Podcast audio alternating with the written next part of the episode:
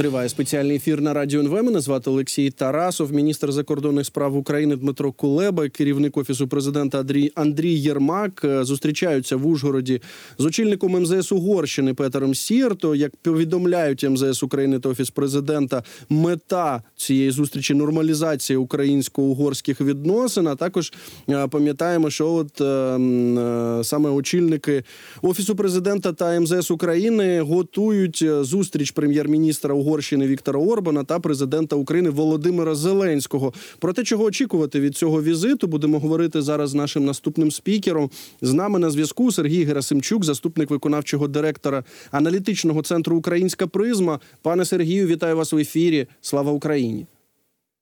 Вітаю вас. Героям слава!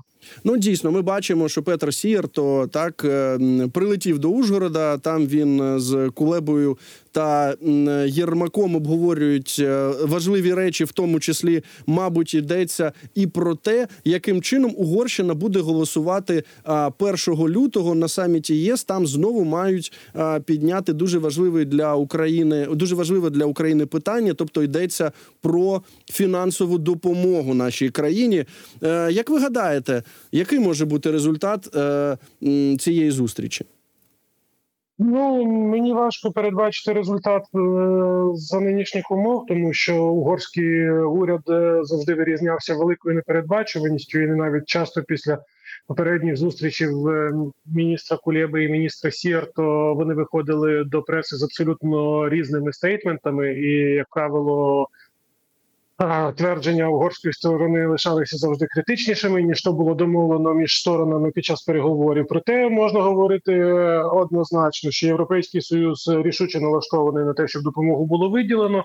Про це йшлося неодноразово у заявах різних європейських чиновників, і до Угорщини застосовують усю важку артилерію, яку тільки можна, погрожують сьомою статтею, тобто статтею про позбавлення голосу у Європейському Союзі, що одночасно може призвести до позбавлення права на головування у другій половині дві тисячі двадцять четвертого року.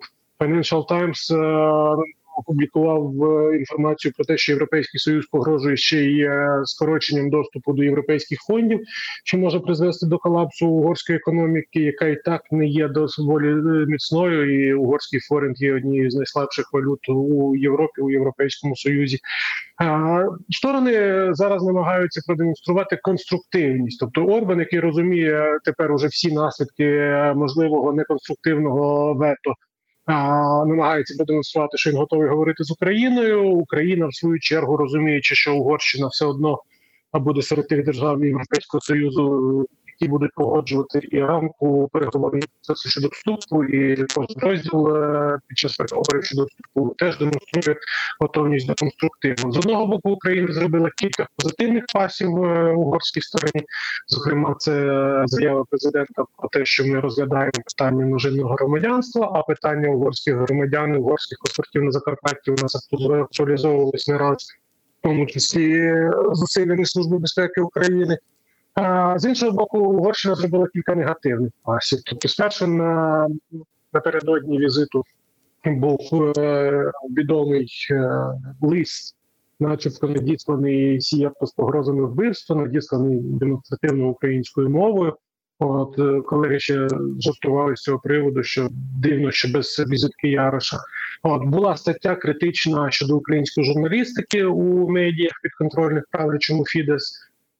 Зрештою, була заява, заява Ласло Тороцкаї радикала з Угорщини, лідера праворадикальної партії, про те, що от, вони можуть потерпати на Закарпатті, якщо впаде українська державність. Тому бачимо, що сторони були налаштовані трошки по-різному, і переговори, я думаю, теж будуть доволі гарячими. Угорцям треба показати, що вони відстояли інтереси угорців закордонних, угорців України, а однак тут ми маємо бути свідомі, що насправді просто маніпуляція, тому що якби вони хотіли відстоювати інтереси, то вони б не кидали ну, своїх співгромадян під якісь підкритку з боку української сторони, а вони саме так використовують, як мало не заручників своєї політичної волі.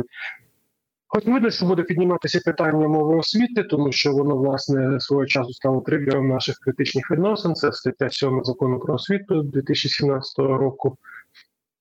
Чи дійдуть сторони згоди навряд чи можна сказати достеменно, але, як я і казав на самому початку, о, все ж таки ми можемо сподіватися на те, що європейці разом з нами дотиснуть е, Орбана, аби він не витував рішень, принаймні, щодо європейської допомоги Україні. Пане Сергію, ну от ви згадали вже багато таких новин, які з'явилися навколо Угорщини. І дійсно, мабуть, все-таки найгучніше – це те, що повідомило Financial Times про те, що ЄС погрожує ударити по економіці Угорщини, так, якщо буде заблокована допомога Україні. Але, знаєте, от у моїх колег сьогодні, так, в ефірі були і там і дипломати, і політологи, і вони всі ставлять під сумнів того, той факт, що Європейський Союз може, що Брюссель може піти на такий крок, зважаючи на те, що а, все-таки а, економіки а, країн-член ЄС дуже пов'язані одна з одною, взаємопов'язані, так, і що це буде, можливо, постріл в ногу.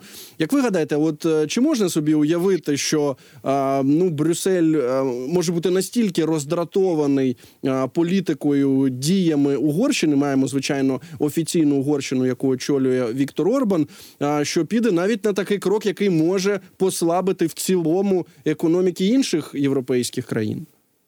Тобто, економіка і без того є слабкою. Про це ми вже говорили, про те, що форін слабкий, ми говорили, про те, що гроші розкрадаються, це теж відомий факт. То Європейський Союз неодноразово ловив Фідес і Орбана на тому, що кошти мають використовуються за нецільовим призначенням. Це трапляється з такими країнами у Європейському Союзі. Ми можемо сказати, звісно, що навряд чи Європейський Союз візьметься серйозно, тому що це послабить економіку Євросоюзу загалом. Але у нас був прецедент Греції. Прецедент Греції, де гроші теж е- використовувалися не за цільовим призначенням, що призвело країну до переддефолтного стану. Що зробив Європейський Союз? Європейський Союз врятував Грецію, але це супроводжувалося страшним для греків словом «austerity», тобто «стриманість».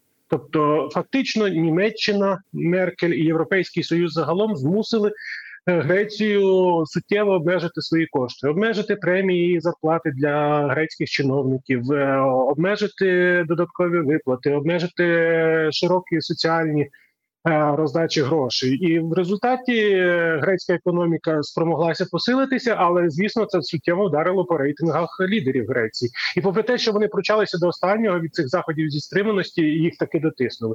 Я не думаю, що Орбан зможе протистояти такій машині Європейської комісії, Європейського Союзу в цілому, якщо його дійсно хочуть теж провчити. І не за те, що він блокує гроші для України, а за те, що він недбало веде власне економіку Угорщини, він нехтує європейськими цінностями і європейськими принципами в економічній площині так, так само. Тому, на відміну від тих, хто вважає, що Європейському Союзу не вистачить рішучості, я, я більшою мірою схиляюсь до того, що Орбан уже так допік багатьом європейським лідерам, що вони готові піти на такі кроки. Мені здається, що так, от цей приклад, який ви навели з Грецією, дуже-дуже влучний. Ми дійсно пам'ятаємо, як це відбувалося, незважаючи на те, що так, звичайно, Греція є частиною Європейського Союзу, країною-членом, але, ну, дійсно, була політична воля. Так, була політична воля в тому, щоб обмежити оце нецільове використання грошей. Слухайте, а от тут е, ще такий момент. Ми ж е, бачимо ці дискусії щодо того, е, чи дійсно можуть поба- позбавити Угорщину е, права голосу. І я серед іншого читав е, таку ну, невеличку колонку. Колумніст такий Марк Чемпіон пише в, на Bloomberg, і там він е, з таким гучним заголовком вийшов його текст про те, що політика Орбана призвела до того, що Угорщина в втратила право бути в ЄС. Отак вважає е, саме цей колумніст. Ну і посилається він на те, що Угорщина більше не є демократичною державою в прямому сенсі цього слова. Також зазначає, що, от, наприклад, Freedom House, американська, американська, я тут зауважу, некомерційна організація, оцінює Угорщину е, лише як частково вільну країну. Чи це може бути аргументом, ну, от у цих дискусіях про позбавлення права голосу? Ну, насправді, дійсно, оцінки Freedom House вже не перший рік показують, що Угорщина не дотягує до рівня демократії. Це справді так. І тим, так само Європейська комісія вважає, що Угорщина не виконує положення договору ЄС про фундаментальні цінності Європейського Союзу. Відтак, питання про позбавлення Угорщини права голосу ініційоване ще з дві тисячі вісімнадцятого року. Відтоді воно перебуває в стадії розгляду. Справа в тому, що та ядерна стаття сьома має три пункти. Перший пункт – це коли державу повідомляють про те, що щодо порушень є певні підозри, і вона має якось на це зреагувати. Другий пункт – це коли державі повідомляють, що ці підозри доведені, і вона так само має якось зреагувати. І якщо реакція не є задовільною, то тоді стаття друга передбачає перехід до статті третьої за принципом, коли держава, щодо якої питання розглядається, не голосує, тобто Угорщина голосувати не буде, і треба більшість, аби перейти до третього пункту, власне, позбавлення права голосу. І там уже голосує кваліфікована більшість. Так ось зараз Орбан на стадії другої частини сьомої статті, от, що означає, що його може врятувати лише вето якоїсь із дружніх держав. Проте тривалий час він сподівався на поляків, але поляки навіть за Качинського вже не були готові через проросійські погляди Орбана, за Туска, я думаю, вірогідність ще менше. От, звісно, можна ставити на Фіцо, але Фіцо так само лідер не найкращої європейської економіки, яка до того ж входить до єврозони, і при цьому є однією з найслабших країн єврозони. О, тож тут на Фіцо можуть вплинути з Брюсселю економічними важелями, та й сам Фіцо достатньо хитрий політик, аби вписуватися одразу за Орбана. Тому Орбан дуже на такому гарячому стільці зараз, і, звісно, Європейський Союз як політична структура, побудована на компромісах, не хоче вдаватися до різких кроків. Але коли його до цього змушують, коли лідер не найвпливовішої держави дає гучних ляписів там Макрону, який запрошує його і не може ні в чому переконати, Шольцу, який змушений просто виставити його за двері, тому що не може добитися якогось конструктиву, то очевидно, що Європейський Союз і лідери Європейського Союзу отримують натхнення для своєї політичної волі. Пане Сергію, а от чи можемо ми собі уявити, що найкращий друг Орбана, ну так, в лапках все одно, кремлівський диктатор Путін, що Кремль може якимось чином компенсувати те, що от зараз може втратити Фідес, Орбан, ну і, звичайно, економіка Угорщини? Суми, які надає через свої фонди Європейський Союз, абсолютно не співрозмірні з тим, що могла би дати Росія або Китай. Звісно, Орбан заграє з Росією і з Китаєм. От, звісно, ми бачимо ці процеси, але так само маємо бути свідомі, що ці cohesion funds Європейського Союзу, фонди, які мають підтримувати приблизно рівний рівень достатку у всіх державах Європейського Союзу, регіональні фонди Європейського Союзу, інфраструктурні фонди Європейського Союзу – це все, на чому будувалася і будується економіка Угорщини. Угорщина могла би спробувати відокремитись, якби йшов цей так званий Пукзіт, якби Угорщина вирішила виходити з Європейського Союзу. Але тут Орбан стоїть теж перед дилемою. Звісно, у нього сильна пропагандистська машина, але більшість угорців хочуть лишатися в Європейському Союзі. Незалежно від того, які у них мотиви, або вони хочуть отримувати доступ до цих фондів, або ж вони просто хочуть бути у європейській спільноті, яка передбачає і Шенгенську зону, і вільний рух послуг, товарів, капіталів і людей. Незалежно від цих причин, більшість за ЄС, і Орбану важко буде розвернути цю громадську думку, навіть спираючись на всю цю пропагандистську машину. Ну і будьмо відверті, і у Китаї, і у Росії зараз інші пріоритети, аніж надавати допомогу Орбану. Навіть дрібне Придністров'я, сепаратистський регіон на території Молдови, зараз потерпає від браку уваги, хоча, здавалось би, там для триста тисяч населення цілком Росія могла б забезпечити прийнятні умови життя. А що стосується Угорщини, то тут йдеться не про триста тисяч населення, і навряд чи Росія буде вливати ці кошти. Тим паче, що це були б інвестиції у якийсь розвиток, а Росія надає перевагу тому, щоб інвестувати в хаос. Ну, знаєте, тут можна по-різному оцінювати, чи є агентом хаосу Орбан, так, в Європейському Союзі, бо ну, багато хто говорить про нього як про такого троянського коня, такий, який зупиняє всі такі е, ініціативи, які можуть не подобатися Росії чи Китаю. Але, знаєте, от е, з'явилася в медіа тільки що е, цитата з е, це радник угорського прем'єра, його звати Балаж Орбан, я так розумію, що вони це не родичі, просто е, те саме прізвище. Так, так, так.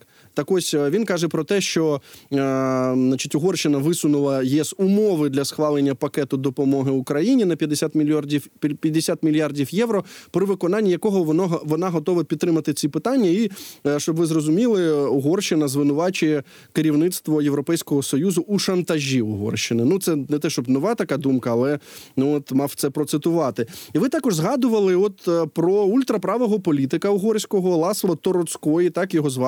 Я не зможу ага. зараз вимовити назву партії, бо я знаю, що угорська мова дуже складна, тут латинкою написано, я не знаю її. Ми не чули про таку партію, ми не чули про такого політика, але дійсно от він вийшов і сказав, що дивіться, якщо Україна програє війну, то Угорщина буде претендувати на Закарпаття, на оцей такий український регіон. Е, наскільки ця партія пов'язана з Орбаном? Наскільки ця партія, ну, в, скажімо, в, в орбіті Фідеса? Що це, що, що вона собою уявляє в політичному е, угорському спектрі, скажімо так? Ну, почнемо з того, що ми не чули про цю партію. До речі, вона прикладається, здається, наша Батьківщина. А, але ми чули про партію, з якої походить цей угорський політик. Це Йобік. От він колись був одним з лідерів Йобіка. Потім, коли Йобік перейшов з ультраправих на відносно праві рейки і почав демонструвати конструктивізм, і навіть був в об'єднаній коаліції проти Орбана на останніх парламентських виборах, Тороцкаї відколовся у окрему політичну силу. Він відомий як скандаліст і хуліган, він був персоною нон-грата у Сербії, тому що влаштував бійку у сербському селі, він був персоною нон-грата у Словаччині, тому що влаштував несанкціоновану маніфестацію під Міністерством внутрішніх справ Словаччини. Він був е- висланий з Канади, куди приїхав на зустріч з угорцями Канади, але в аеропорту Торонто був повернутий назад до Угорщини, тому що виникли підозри, що він може підтримувати тероризм. Він знаний скандаліст, тому що минулого року казав у своїх заявах на адресу Польщі, що хотів би зустрітися з поляками на спільному кордоні, натякаючи на Закарпаття. І тридцять дев'ятий рік, коли в Угорщині і Польщі таки був цей спільний кордон. Чи є він впливовим? Ні, він зараз на маргінесі угорської політики. Чи є він галасливим? Так, як і більшість тих, хто є на маргінесі політики, бо вони в такий спосіб намагаються набивати собі голоси. Чи є він керованим Фідес? Важко сказати, тому що о, тут треба дивитися у ретроспективі відносини Йобіка з Фідес. Спочатку вони працювали разом, потім вони розсварилися, і один з олігархів, який підтримував Фідес, почав інвестувати в Йобік. От, потім Йобік, як я вже казав, виступав в коаліції проти Фідес, але на той момент Тороцкай своєю маргінальною партійкою вже відколовся. От, можливо, він дійсно озвучує тези, які вигідні зараз Фідесу і Орбану, або продемонструвати тло для візиту і показати, що ось яка є думка політиків в Угорщині, озвучити те, що незручно озвучувати Сіярто або самому Орбану. Але ну, доказів цього немає. Ми можемо лише припускати, що Орбану таке тло вигідно, аби показувати, так само, як оце його дутий референдум про те, що понад дев'яносто відсотків населення підтримують політику щодо України, на якому міг проголосувати будь-хто навіть з українського номера. О, так само і такі політики з гучними заявами Орбану зараз вигідні, тому що вони ніби посилюють його позиції в переговорному процесі і демонструють, що вся ця риторика Будапешту – це не бздур самого Орбана, а позиція громадян Угорщини. Так, так, дійсно. Ну, слухайте, це ж також спосіб продемонструвати. Дивіться, от ви думаєте, що я якийсь радикальний? Та ні, от, от у нас є такі політики, які взагалі навіть не, не приховують того, що хочуть, чекають на те, щоб забрати Закарпаття, так? Ну, типу, окупувати цей український регіон. Але ми також пам'ятаємо, що такі гучні заяви перед тим, як зустрітися з українськими високопосадовцями, робив прем'єр-міністр Словаччини Роберт Фіцо.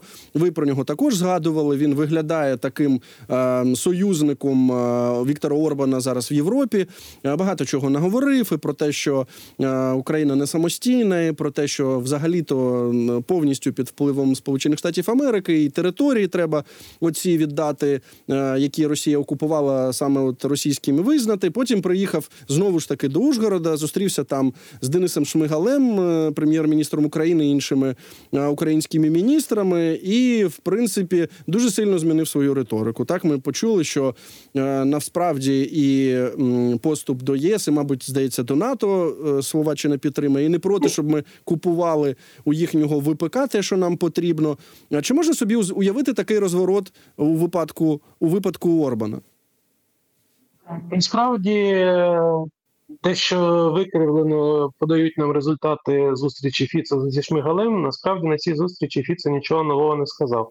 Вони як підтримували наше членство в ЄС, так його і підтримують, натомість про НАТО не говорили нічого, і для домашньої аудиторії Фіцо каже, що членство України в НАТО неможливе, бо це призведе до Третьої світової війни, але у спільному комюніке оминули, у спільній декларації це питання.